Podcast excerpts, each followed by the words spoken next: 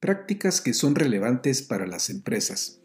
¿Cuáles son los riesgos que corre una empresa cuando se preocupa únicamente por resultados a corto plazo y presiona de forma desmedida a su fuerza de ventas? ¿Resulta válido arengar a los vendedores, amenazarlos y castigarlos para que eleven su desempeño? Les saluda Armando Peralta en un nuevo episodio de Prácticas Empresariales sean bienvenidos.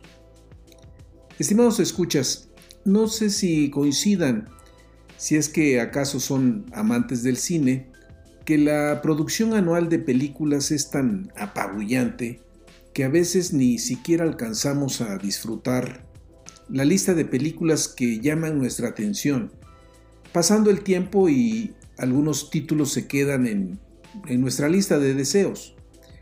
Si observan, Conforme más años acumula el lanzamiento del film, mayor es la dificultad de encontrarlo disponible en la red para poderlo visualizar. Encontrarlo en una sala, impensable. A veces, las plataformas comerciales de streaming disponibles no tienen en su acervo lo que buscamos. Tal fue el caso de la película Glen Gary Glen Rose, que ahora en este año 2022 cumple 30 años que fue estrenada y que en su momento no pude ver y que después de encontrarla la pude disfrutar al fin.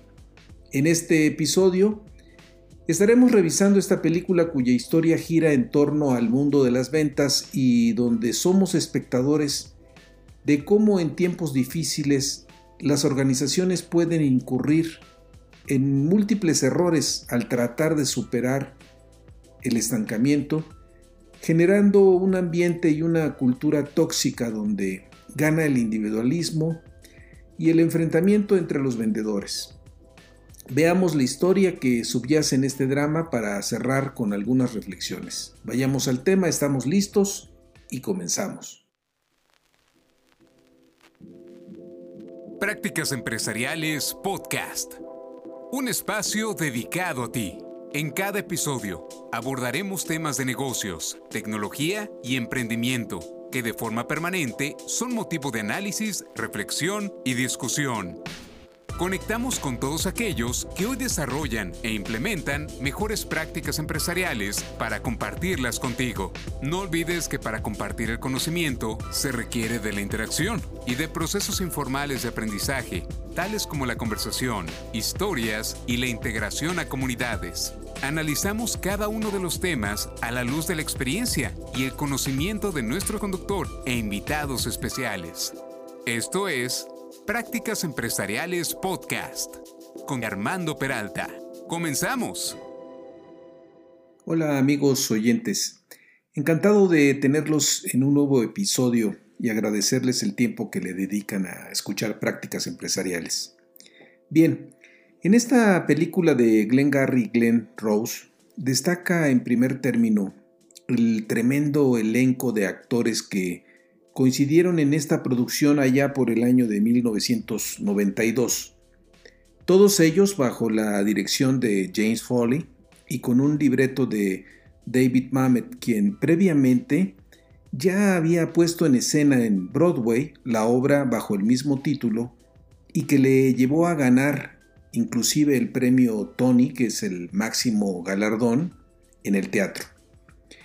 Los actores eh, del reparto seguramente ustedes los reconocerán ya que cuentan con trayectorias bien consolidadas en el medio artístico. Nos referimos al ya desaparecido Jack Lemmon, Al Pacino, Alec eh, Baldwin, Ed Harris, Kevin Spacey, que ha tenido toda una serie de inconvenientes fuera de, los sets, eh, Alan Arkin, Jonathan Price, entre otros.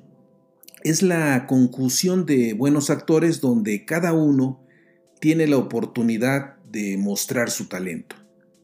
Asimismo, eh, nuestro interés de desempolvar esta historia obedece a que lo que se logra plasmar sobre todo en la pantalla mediante el drama intenso sobre un grupo de vendedores de bienes raíces que enfrentan tiempos difíciles, lo que detona la, pues, la desesperación humana de los personajes en un ambiente donde campea el fraude, el abuso, el individualismo, la frialdad de un gerente que no está a gusto con el equipo de vendedores, la venganza y traición de algunos empleados, la falta de ética, por mencionar algunos rasgos, y que nos presentan a una empresa cuya reputación no es muy buena, eh, con una cultura pues totalmente ausente de valores y buenos principios.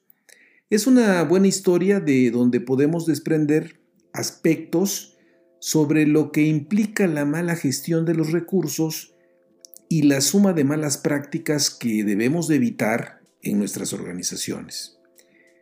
Aunque el paso del tiempo se nota cuando vemos la película tres décadas después, el punto a destacar es que la mala gestión de los recursos, el tratar de alcanzar metas de ventas que a veces son irreales, el desapego emocional con el que a veces nos comportamos, la amenaza de despedir y aventar a la calle a la gente, el no dar tiempo a que los clientes tomen una buena decisión de compra e inducirlos pues con artimañas pues para obtener eh, ahora sí que lo que el vendedor está buscando en términos de cerrar un contrato y de cobrar una comisión de ventas, el soborno como un artilugio para obtener ventajas, siguen siendo temas que desafortunadamente aún subsisten y que bien hace sentido reflexionar sobre ellos. Pero no le demos más largas al tema y veamos cuál es la historia en Glengarry, Glen Rose. Tenemos a cuatro vendedores de bienes raíces en Arizona. Jack Lemon personifica a Shelley Living, quien es el vendedor de mayor edad de los cuatro, venido a menos y quien vive en un eterno conflicto con el gerente de la oficina, personificado por Kevin Spacey, que da vida a John Williamson, quien se distingue por su trato frío y lacónico hacia los vendedores. Al Pacino encarna a Ricky Roma, el vendedor estrella del momento, y que tiene claro que las comisiones que derivan de sus ventas es lo más relevante, sin importar que las consecuencias que puedan derivar hacia los clientes, eh, pues toda una serie de clientes que adquieren bienes raíces. Ed Harris, que interpreta a Dave Moss, un vendedor permanentemente amargado y en desacuerdo con la empresa, y convirtiéndose en el autor intelectual de un robo que sufrirá la misma organización. Y Alan Arkin, quien representa al cuarto vendedor, que es George eh, el típico vendedor gris. Los otros dos actores son Jonathan Price, quien desempeña el papel de James Link, que es un cliente temeroso y dubitativo y que ha caído en las garras de Ricky Roma, y Alec Baldwin, quien asume el rol de Blake y cuya intervención, que es breve, es para arengar y amenazar a los vendedores con el único propósito de que cierren ventas. En la oficina de ventas se respira un ambiente lleno de conflictos.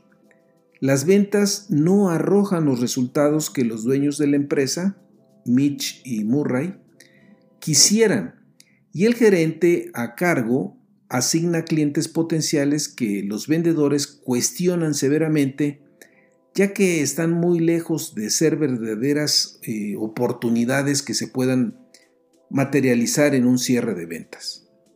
El vendedor más veterano que ha caído en un tremendo bache en cuanto a su desempeño, se queja con Williamson de que siendo un vendedor probado, le dan puros prospectos que a su parecer son basura. En descarga de la acusación, Williamson se defiende señalando que a él lo contrataron para gestionar los prospectos y que todo aquel que no cumpla con la cuota no se le pueden dar contactos premio. Es decir, eh, Williamson maneja prácticamente, diríamos, dos listas de prospectos.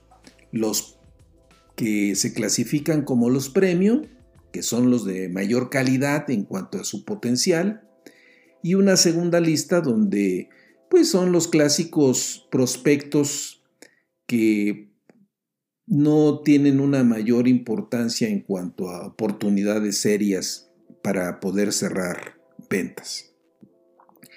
Aquí somos testigos de un estira y afloja de Shelley Living con Williamson, que nos muestra a un hombre desesperado que, por un lado, fustiga al gerente e inmediatamente le ruega para que le dé una oportunidad. Quiere contactos, verdaderos contactos, que no sean extraídos de la guía telefónica. Quiere un buen contacto para ir y cerrar la venta. Quiere romper su mala racha. Williamson, en su afán de quitarse de encima a Living, le dice que conforme realice y cierre ventas, le dará otro tipo de prospectos.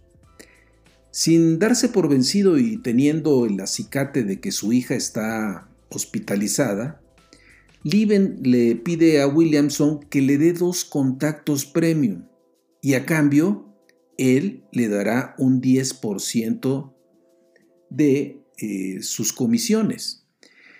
La respuesta que pudiéramos pensar que sería de rechazo para, pues, por ser un claro soborno, es de aceptación pero poniendo condiciones adicionales. Ahora Williamson exige un 20% en lugar del 10 y 50 dólares por cada contacto. Viendo que no tiene otra opción, Living acepta y le pide los dos contactos.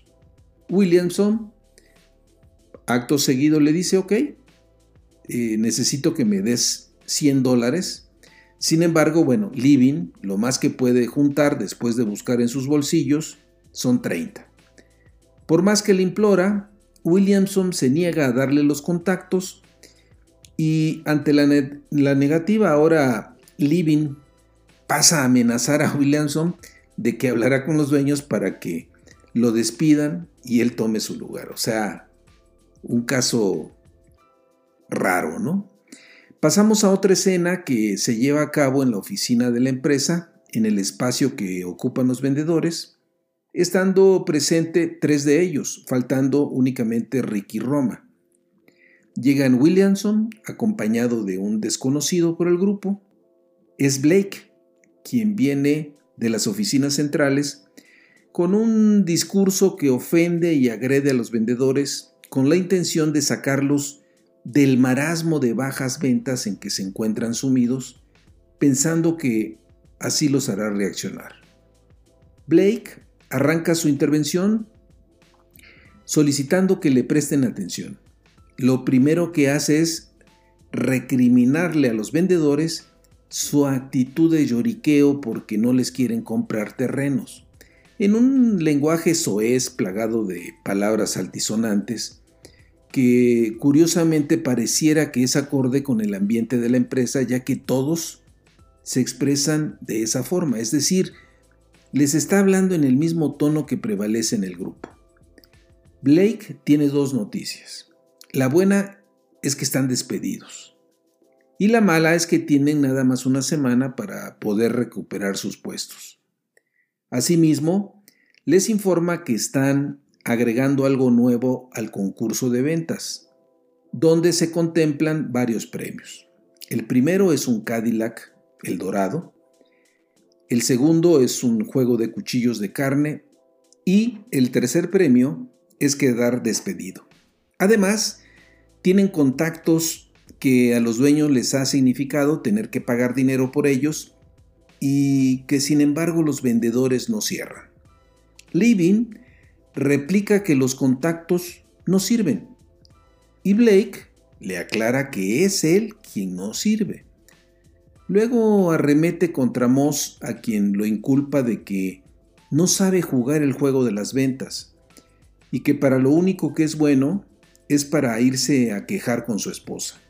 Lo único importante es lograr que los clientes firmen con una pluma el contrato. ¿Quieren seguir trabajando para la empresa? Es simple, cierren contratos. ¿Piensan que esto es un abuso? Al que no le guste, se puede largar. Para vender bienes raíces se necesitan agallas. Afuera hay dinero, es cosa de traerlo. Luego les muestra un paquete donde están los contactos de Glengarry, los cuales no se los dará, ya que hacerlo es un desperdicio. Son solo para vendedores que saben cerrar. Un perdedor es siempre un perdedor. Se retira. Después de tremendo sermón, Moss conversa con No después de comer, cuestionando el proceder de Blake y de la empresa. No pueden tratarlos como niños ni como esclavos. No se corre a los vendedores. La fuerza de venta se construye y cree que alguien debe levantarse y contraatacar, devolverles el maltrato, lastimar a Murray y Mitch, que son los dueños, y el mejor castigo sería robar la oficina, destruirla y tomar la información de ventas para ofrecérsela al principal competidor que Mouse ya conoce, dado que trabajó con ellos en el pasado. Erono le pregunta que cuánto podrían obtener. Se muestra temeroso de escuchar lo que plantea Moss. Esto sería un robo, un crimen. Moss le dice que el botín que obtengan por el robo de los contactos sería repartido en partes iguales y un empleo con el competidor. Como para entusiasmarlo, el robo tiene que ser en la noche de ese mismo día y quien estaría tomando los contactos sería Eronlow, quien se niega a semejante aventura. Mouse trata de envolverlo para que participe. Cambiamos de escena, ahora Ricky Roma se encuentra en el restaurante haciendo una venta con un prospecto, James Link. Previo a la venta lo invita a tomar unos tragos y diríamos que a marearlo con la filosofía de la vida en aras de ir ganando su confianza.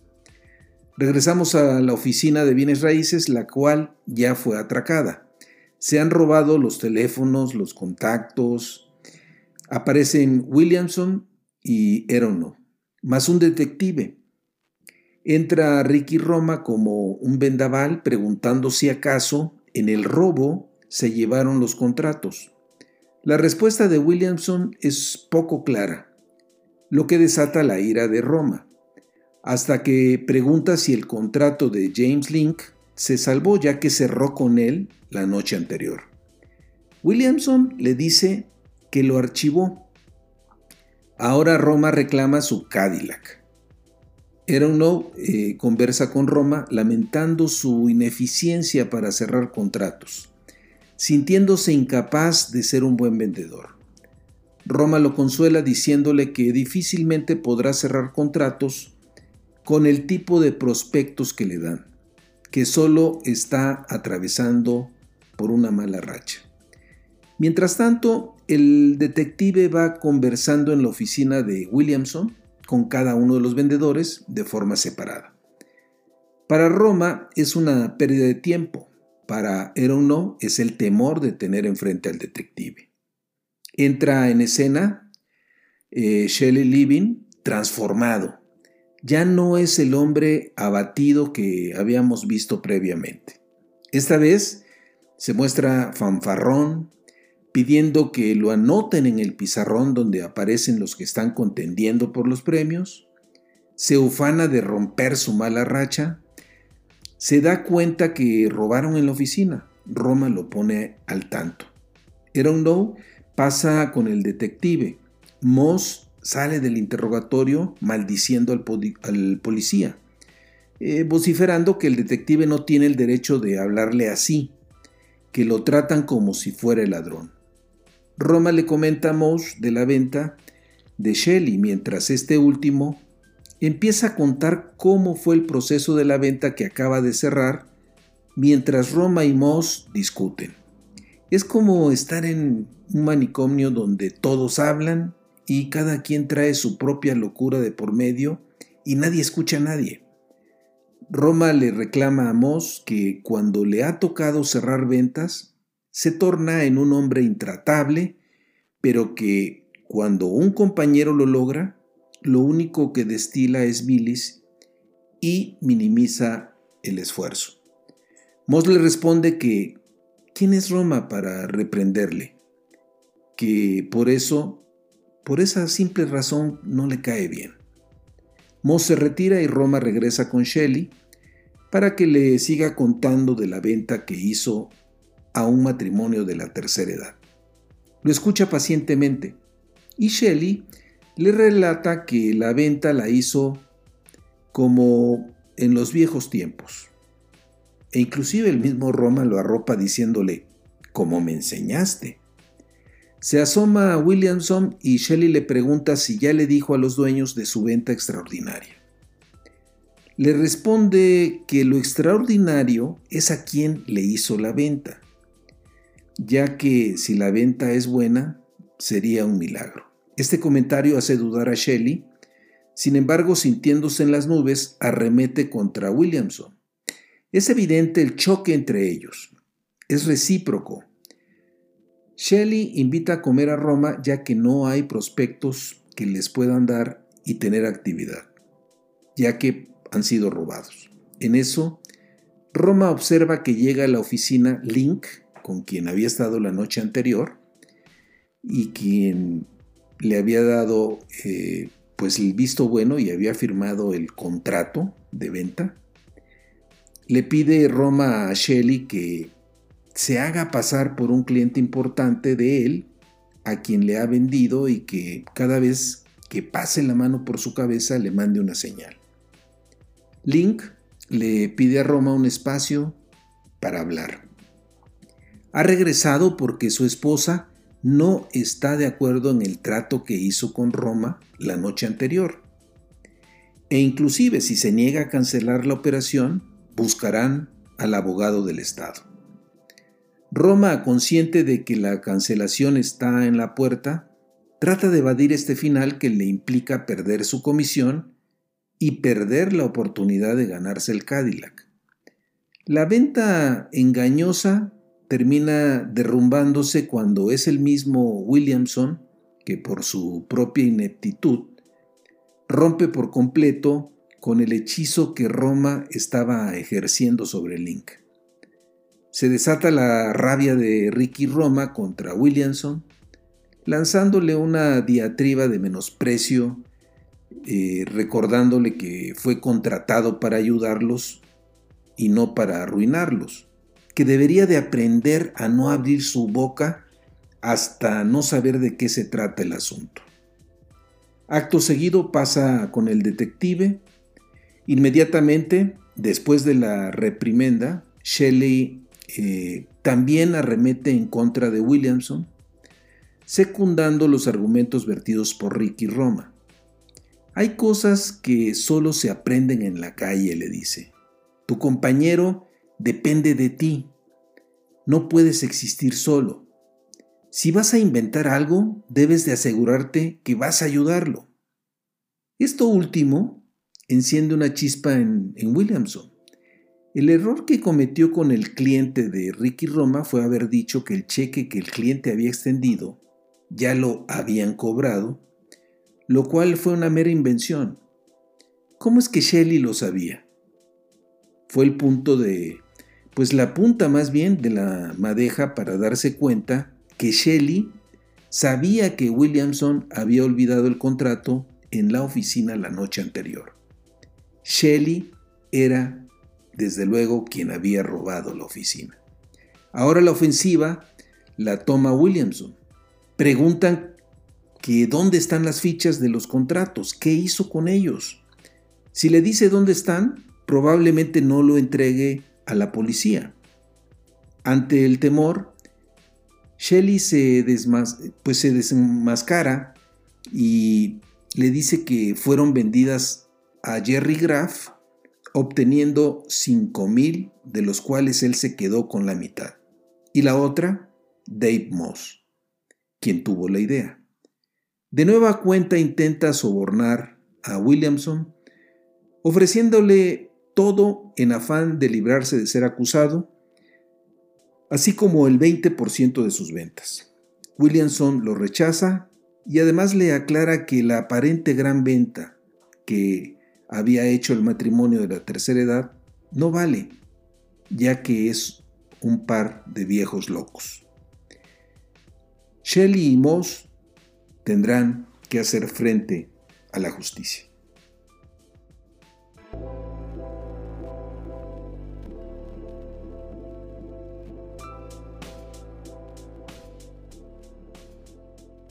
Hasta aquí la historia de los cuatro vendedores que nos ofrece la película y de la cual podemos desprender varias reflexiones.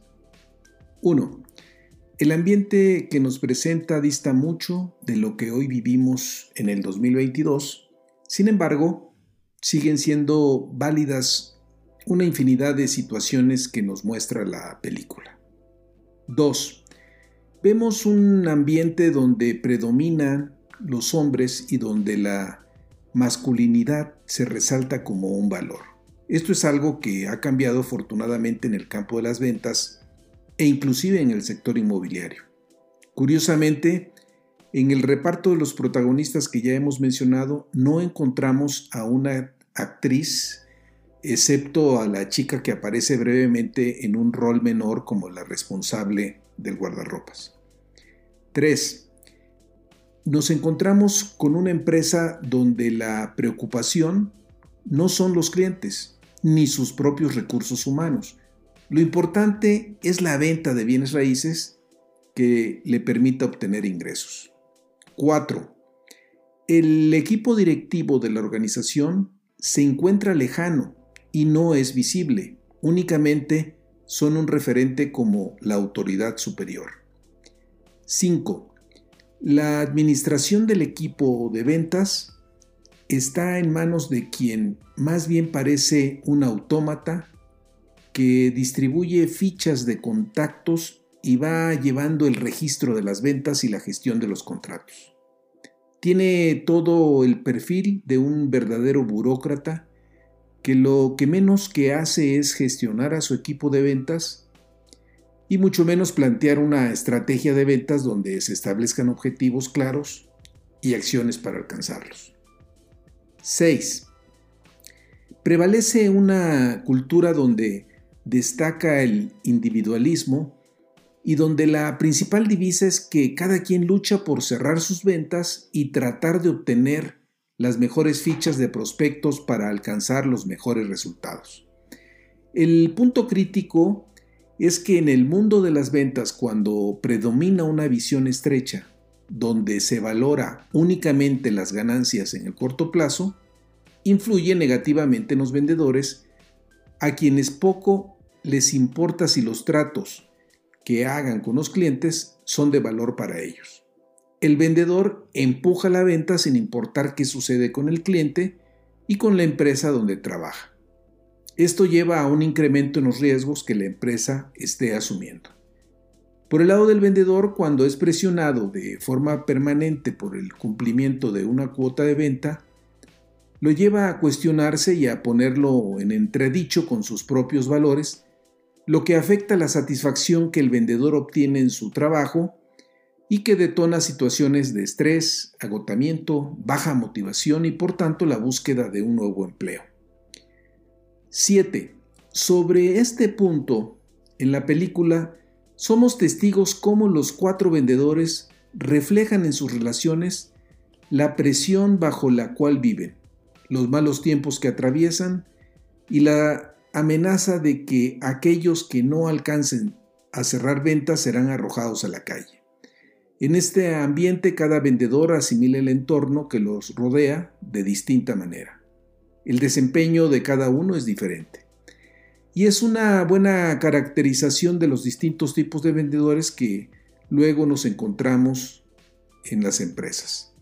Tenemos a Ricky Roma, un vendedor con alto desempeño y quien siempre está a la cabeza en el pizarrón de ventas, dedicado y que se cuenta, eh, pues cuenta con buenas competencias y habilidades.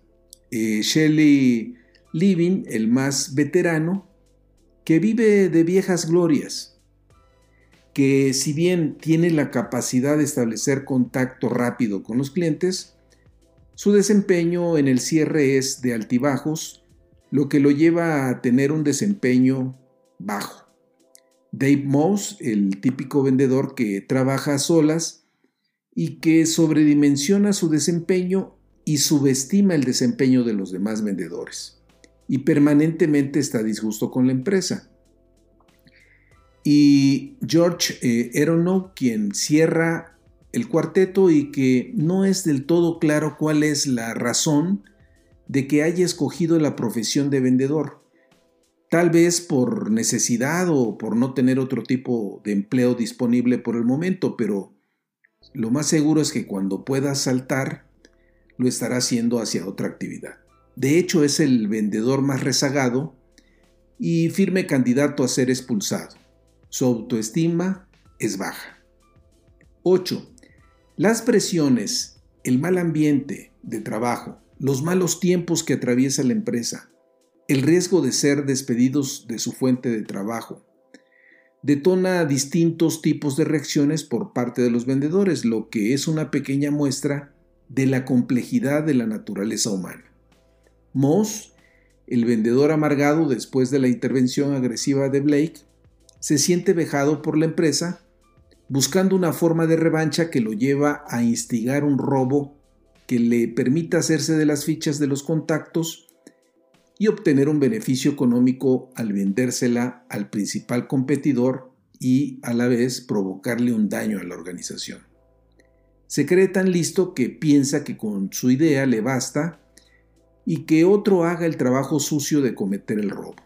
Primero intentó enrolar a Erono, quien por el enorme temor de cometer el atraco se escabulle.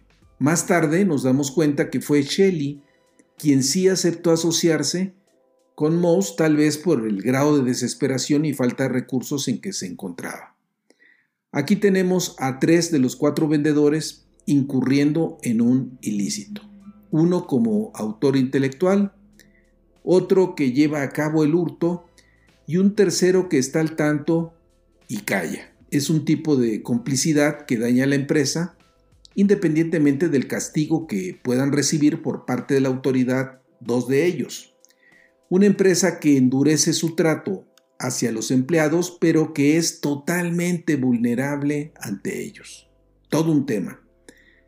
Otro punto a resaltar es el soborno como un medio para obtener ventajas que permita hacer una mayor cantidad de cierres de contratos. Shelley es quien promueve este tipo de actos en su afán de obtener fichas de contactos premium ofreciéndole a Williamson un porcentaje de las ventas que vaya realizando. En lugar de recibir una negativa rotunda y que inclusive sea motivo para despedir a Shelley de la empresa, Williamson acepta en principio pero eleva el costo de las fichas. Este es un claro reflejo de una organización que está dañada en todos sus niveles jerárquicos. Eh, punto número 10 cierro con la participación de Blake, la cual le da un giro importante a la historia. Fustigar, usar el látigo, un lenguaje blasfemo y repleto de obscenidades, pisotear, mostrarse muy superior a sus colegas y presumir que gracias a que es un verdadero, eh, pues un verdadero vendedor efectivo y despiadado, Puede gozar de bienes de lujo como carro, reloj o vestir prendas caras. Es, es un estilo de motivación que tal vez daba resultado en el pasado. En el caso de la película, esta intervención fue tan corrosiva que provocó un enfrentamiento entre los vendedores una vez que Blake se retiró. No produjo buenos dividendos. En la actualidad, difícilmente este estilo eh, resulte exitoso. Es un estilo de motivación que se ha transformado y ha terminado en la venta de expectativas aspiracionales que no dejan de ser un verdadero lavado de cerebro y que terminan por no dar los resultados que se esperan. Estimados escuchas, si el tema de ventas te atrae, Te recomendamos ver esta película. Estoy seguro que te hará reflexionar y tal vez hacer algunas anotaciones que sean válidas para tu empresa. Además de ver en acción a este grupo de grandes actores.